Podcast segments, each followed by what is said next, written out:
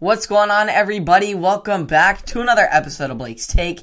And Philadelphia finally got their man. After a long and agonizing process, Daryl Morey was finally able to get James Harden and after missing out on him in Houston.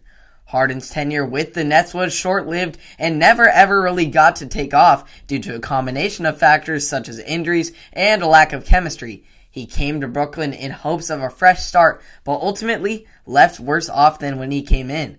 But now he has been given yet one more chance at a new beginning, this time with the 76ers. Harden has been soaking up every bit of being in Philly thus far and has been fabulous with the, his new team in his debut. After going for 27 points, 8 rebounds, and 12 assists in a win over the Minnesota Timberwolves on Friday, he made history by putting up 29 points, 10 rebounds, 16 assists, and 5 steals as he helped the 76ers pull away from the Knicks in their Sunday matchup. These impressive showings have put Harden in a category of his own, becoming the first player in NBA history to put up at least 25 points and 10 assists in each of his first two games with a new team.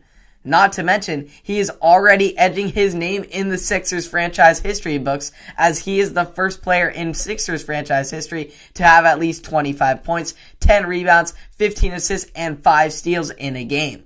Many of Harden's assists were to his partner in crime, Joel Embiid, who scored a casual 37 points himself in the Sunday matchup. Embiid is finally getting the star partner he always wanted, but never had the luxury of having until now. Both Harden and Embiid have proven themselves to be fully capable of putting teams on their back and willing them to victory. So when you put the two of the most dominant isolation players in the game on the same team, it makes things easier for both of them and much harder for other teams who now have two elite scoring threats to worry about instead of one. This will be especially evident in the pick and roll as options will be endless for this Sixers offense. Another thing to point out is that both of these players have consistently found a way to get to the free throw line throughout their careers and has been a huge elevator in their game in the two games they have played together thus far, they have already combined for 59 free throws. They really find a way to get those free shots. And Embiid had the most shots in, by any player this season with 20, 29 uh, against the Knicks. So that, that just speaks volumes of their game.